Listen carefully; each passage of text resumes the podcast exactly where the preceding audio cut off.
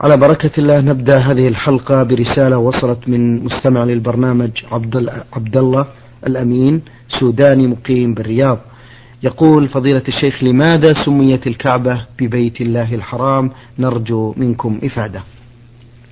الحمد لله رب العالمين وأصلي وأسلم على نبينا محمد وعلى آله وأصحابه أجمعين. سميت الكعبة بيت الله لأنها محل تعظيم الله عز وجل فإن الناس يقصدونها من كل مكان ليؤدوا الفريضة التي فرضها الله عليهم وهي الحج إلى بيته ولأن الناس يستقبلونها في صلواتهم في كل مكان.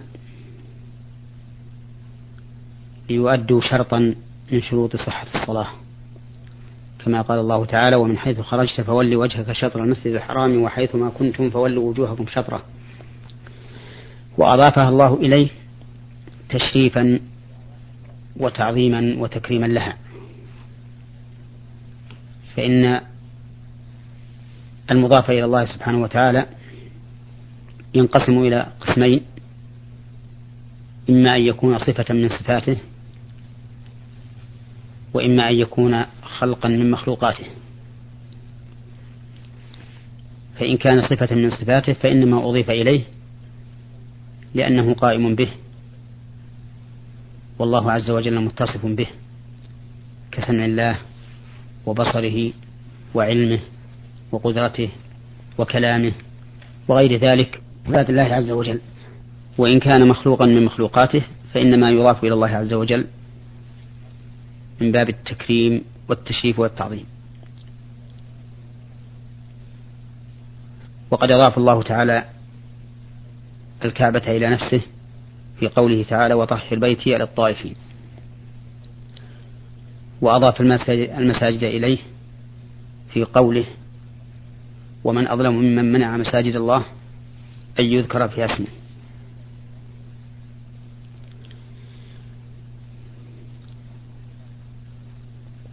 وقد يضيف الله تعالى الشيء إلى نفسه من مخلوقاته لبيان عموم ملكه كما في قوله تعالى وسخر لكم ما في السماوات وما في الأرض جميعا منه.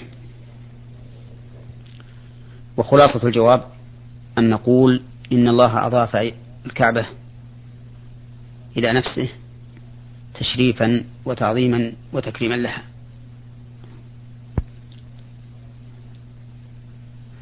ولا يظن ظان أن الله أضاف الكعبة إلى نفسه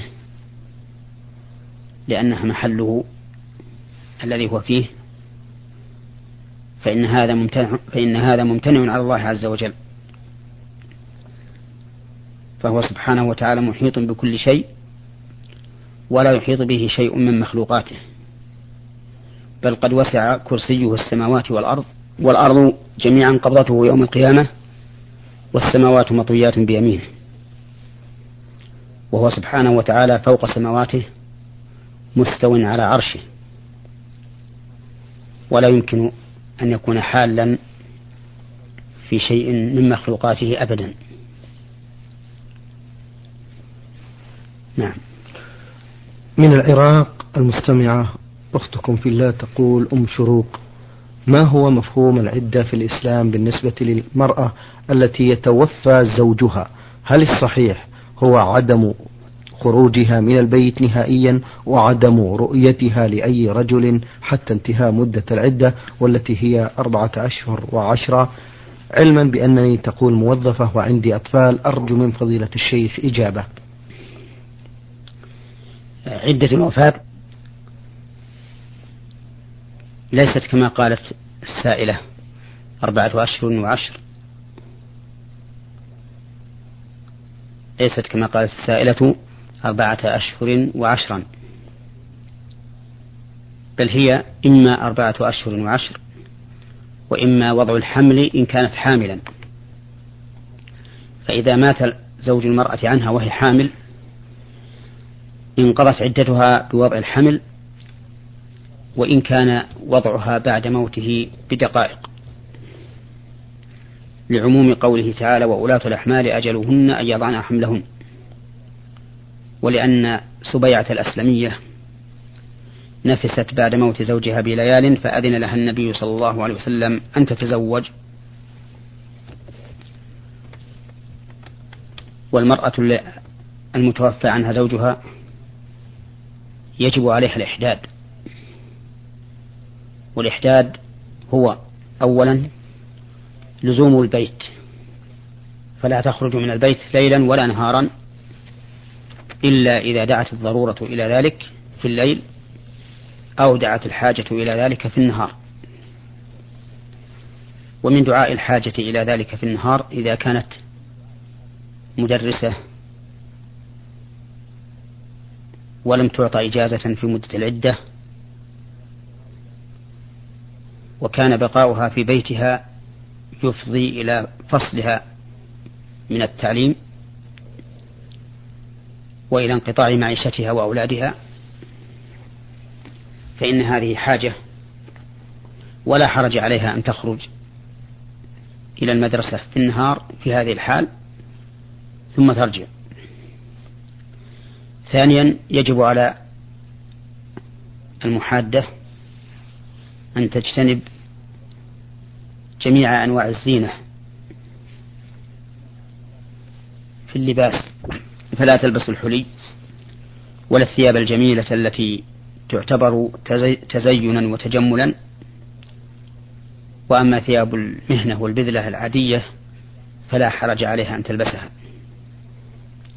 ولا تلبس الحلي لا بيد ولا برجل ولا بأذن ولا برقبة.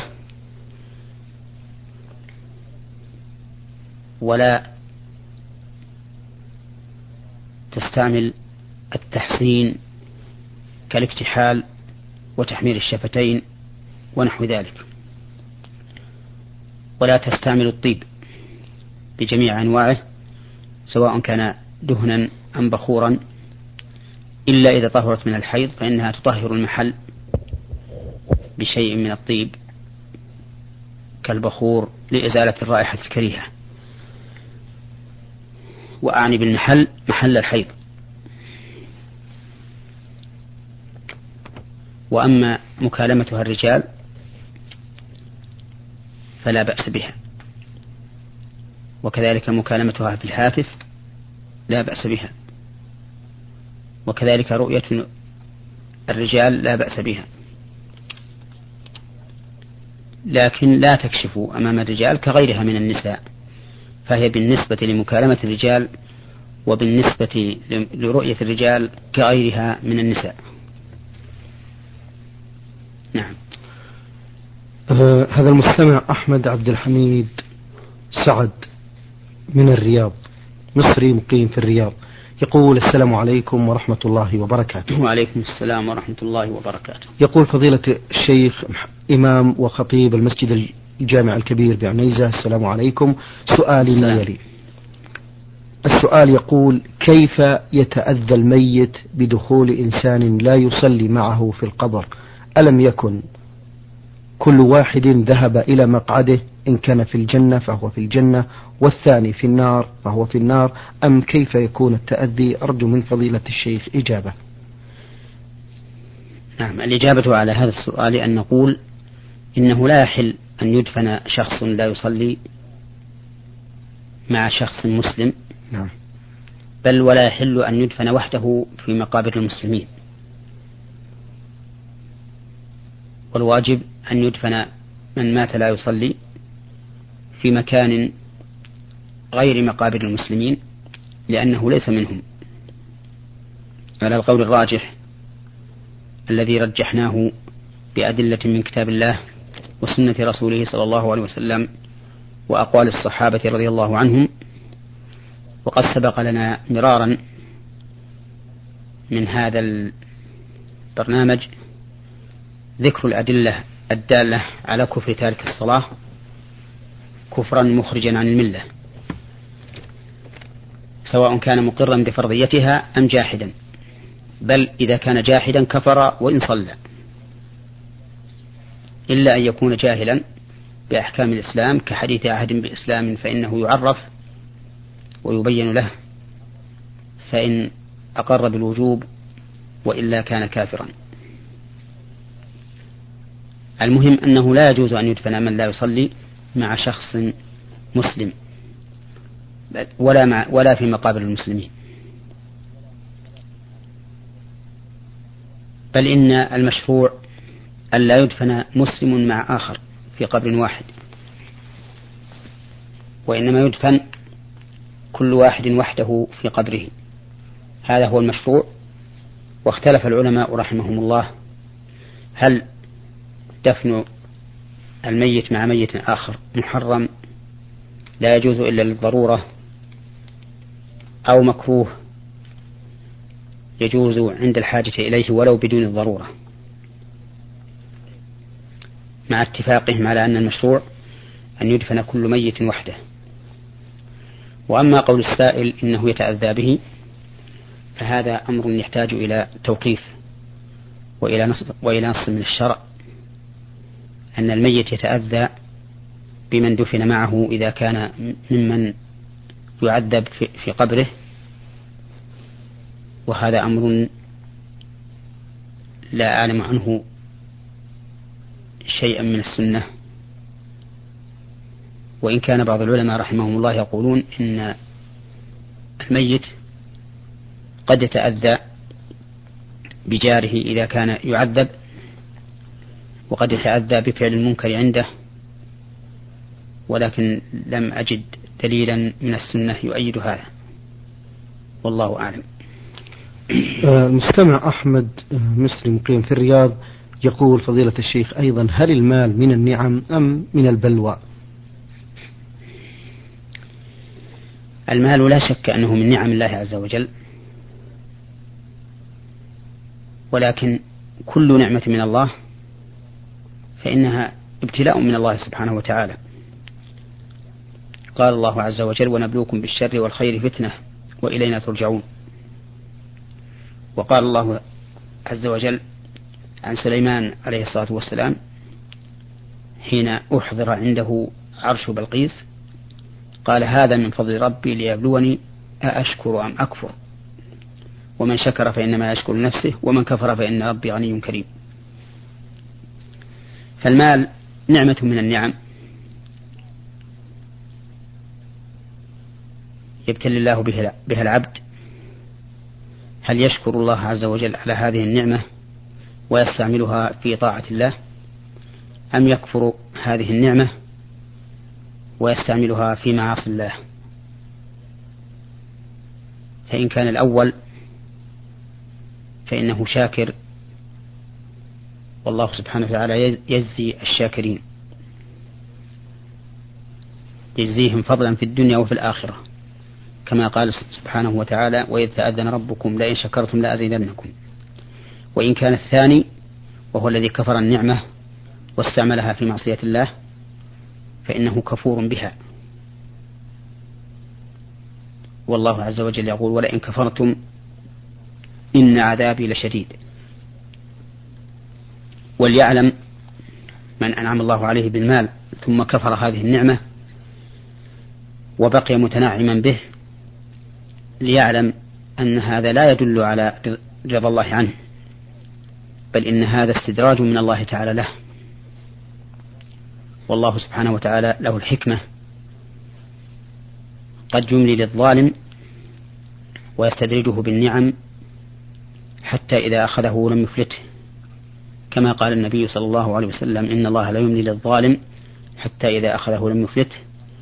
وتلا قوله تعالى وكذلك أخذ ربك إذا أخذ القرى وهي ظالمة إن أخذه أليم شديد.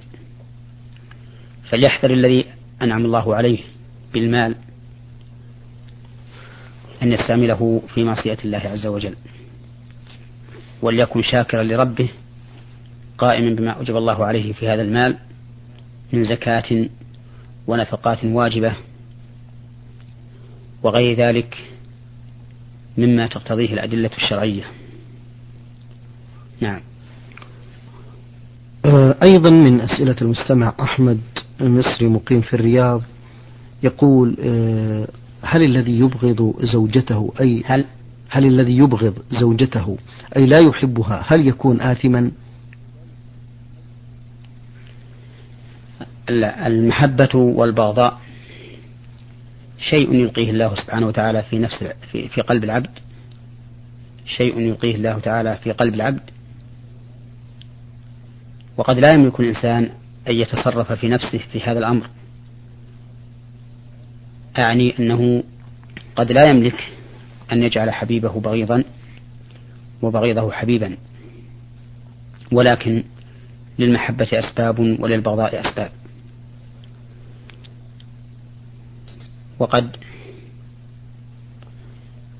نهى الله سبحانه وتعالى عن كل سبب يكون وقد نهى الله سبحانه وتعالى عن كل شيء يكون سببا للعداوة والبغضاء وأمر بما يجب المودة والإلفة. وعليه فإن على الرجل ولا سيما بالنسبة لزوجته أن يحرص غاية الحرص على فعل الأسباب التي تجلب المودة والمحبة بينهما. ومنها أن يذكر محاسنها ويتغاضى عن مساوئها كما أرشد إلى ذلك النبي صلى الله عليه وسلم في قوله لا يفرق مؤمن مؤمنة إن كره منها خلقا رضي منها خلقا آخر. وهكذا يتعامل مع الزوجة وهي كذلك تتعامل معه حتى تتمكن المحبة من قلوبهما فتحصل الإلفة والقربى. ومسألة الزوجة ليست كغيرها فإن انفصام الزوجين بعضهما عن بعض له خطره لا سيما إذا كان بينهما أولاد. نعم. أه المستمع أيضا من أسئلته يقول الشياطين مخلوقة من النار أي نار السموم. وعدهم الله بنار الحميم. فكيف يكون عذابهم وهم خلقوا من نار؟ هل النار التي سيعذبون بها غير التي نعرفها؟ النار التي يعذب بها الشياطين هي النار التي يعذب بها الكفار من بني آدم ولا فرق بينهما. والإنسان إذا خلق من الشيء لا يلزم أن يكون هو الشيء. أرأيت نفسك أيها السائل خلقت من طين فهل أنت طين؟ من المعلوم أن الجواب لا, ليس الإنسان بطين. فهكذا الشياطين خلقت من نار ولكنها هي ليست نارا. وإذا لم تكن نارا فإنها أجسام لها خصائصها التي خصها الله بها. وإذا كان يوم القيامة فإنها تعذب بالنار. نعم آه هذه المستمعة أم آه عماد محافظة كربلاء العراق تقول في رسالتها لدي ولد آه توفي وعمره في الثانية والثلاثين. لم يؤدي آه، فريضة الصلاة ولا فريضة الصوم أثناء حياته. فأرجو منكم أن تفيدوني ماذا أعمل له؟ تقول لدي ولد في آه، الثانية والثلاثين من العمر. نعم. لم يؤدي آه، فريضة الصلاة ولا فريضة آه، الصوم أثناء حياته. فأرجو منكم أن تفيدوني. ما هي الطريقة التي أؤدي بها كي تصله هذه العبادات؟ أرجو منكم إفادة. الذي يفهم من هذا السؤال أن هذا الولد قد مات. نعم. فإذا كان قد مات فإن القول الراجح عندنا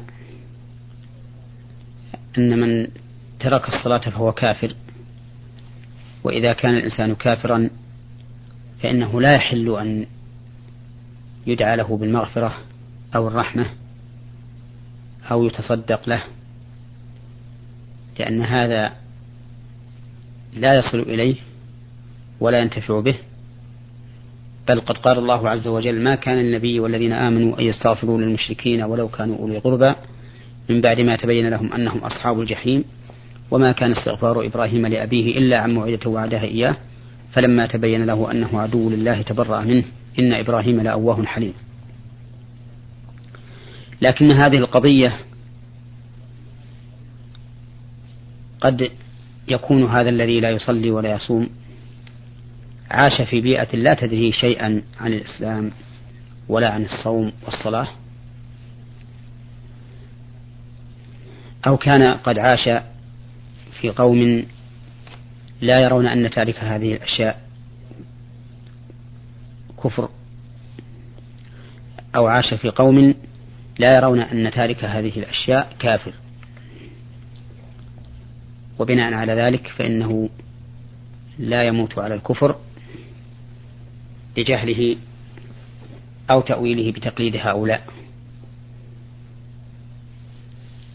فيبقى موضوعه مشكوكا فيه. ولو أن والدته قالت اللهم إن كان ابني في علمك مسلما فاغفر له وارحمه. فعلقت الدعاء له بالشرط لكان ذلك جائزا ونافعا له إن كان في علم الله تعالى مسلما. فإن الشرط في الدعاء لا بأس به.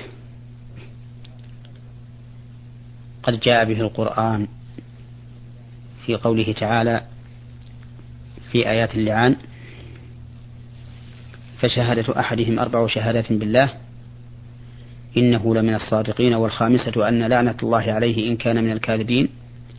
ويدرأ عنها العذاب أن تشهد أربع شهادات بالله إنه لمن الكاذبين والخامسة أن غضب الله عليها إن كان من الصادقين. فهذا دعاء علق بالشرط. وقد ذكر ابن القيم رحمه الله في كتابه إعلام الموقعين عن شيخه شيخ الإسلام ابن تيمية رحمه الله أنه كان في نفسه إشكال في بعض المسائل ومن جملتها أن أنه يقدم إليه جنائز يشك في إسلامهم. فرأى النبي صلى الله عليه وسلم في المنام فسأله عن ذلك فقال عليك بالشرط يا أحمد. عليك بالشرط يا أحمد؟ يعني أن تدعو لهذا الميت دعاء مشروطا. فتقول اللهم إن كان هذا الرجل مؤمنا فاغفر له وارحمه. أو إن كانت هذه المرأة مؤمنة فاغفر لها وارحمها.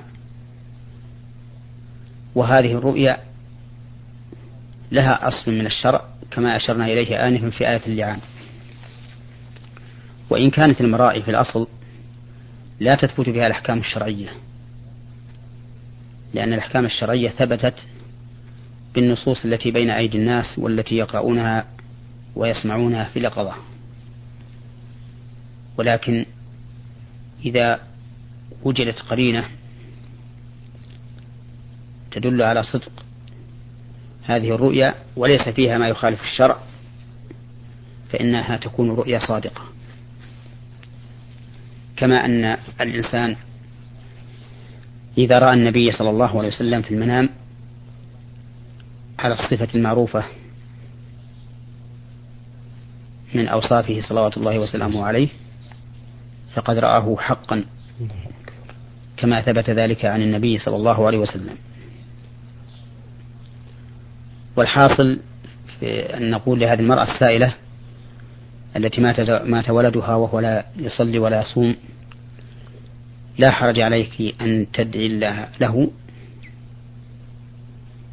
ولكن بشرط بأن تقولي اللهم إن كان ابني بأن تقولي اللهم إن كان ابني في علمك مسلما فاغفر له وارحمه وما أشبه ذلك. نعم. بارك الله فيكم. نختم هذه الحلقة برسالة من مصر آه، المستمع رمز لاسمه بألف ألف. آه، يسأل عن حكم الشرع في نظركم يا شيخ محمد في قراءة الفاتحة للميت في الليل أو في المغرب أو في صلاة الصبح. تخصيص الفاتحة بالقراءة للميت في أي وقت من الأوقات من البدع. وقد ثبت عن النبي صلى الله عليه وسلم أنه قال كل بدعة ضلالة. ولا أعلم عن رسول الله صلى الله عليه وسلم ولا عن أحد من الصحابة أثرا في استحباب قراءة الفاتحة للأموات. وعلى هذا فلا ينبغي لنا أن نفعل ما لم يفعله أسلافنا الصالحين الصالحون. لا ينبغي أن نفعل ما لم يفعله أسلافنا الصالحون. فإن الخير في هديهم. نسأل الله تعالى أن يجعلنا من أتباعهم. اللهم آمين. وليعلم أن كل عبادة فإنه يشترط لقبولها وصحتها شرطان أساسيان. الشرط الأول الإخلاص لله عز وجل فيها. بأن لا يحمل الإنسان على بأن لا يحمل الإنسان على فعلها مراءة الناس أو سماعهم أو شيء من أمور الدنيا. والثاني المتابعة لرسول الله صلى الله عليه وسلم. ولا تتحقق المتابعة إلا إذا كانت العبادة موافقة للشرع في أمور ستة. موافقة للشرع في سببها وفي جنسها وفي قدرها وفي صفتها وفي زمانها وفي مكانها. فإن خالفت الشرع في واحد من هذه الأمور الستة لم تكن موافقة له ولم يتحقق فيها اتباع الرسول صلى الله عليه وسلم وحينئذ لا تكون مقبولة ولا صحيحة بل تكون مبتدعة إذا قصد الإنسان التعبد لله بها ولم يثبت أصلها في الشرع. نعم. بارك الله فيكم.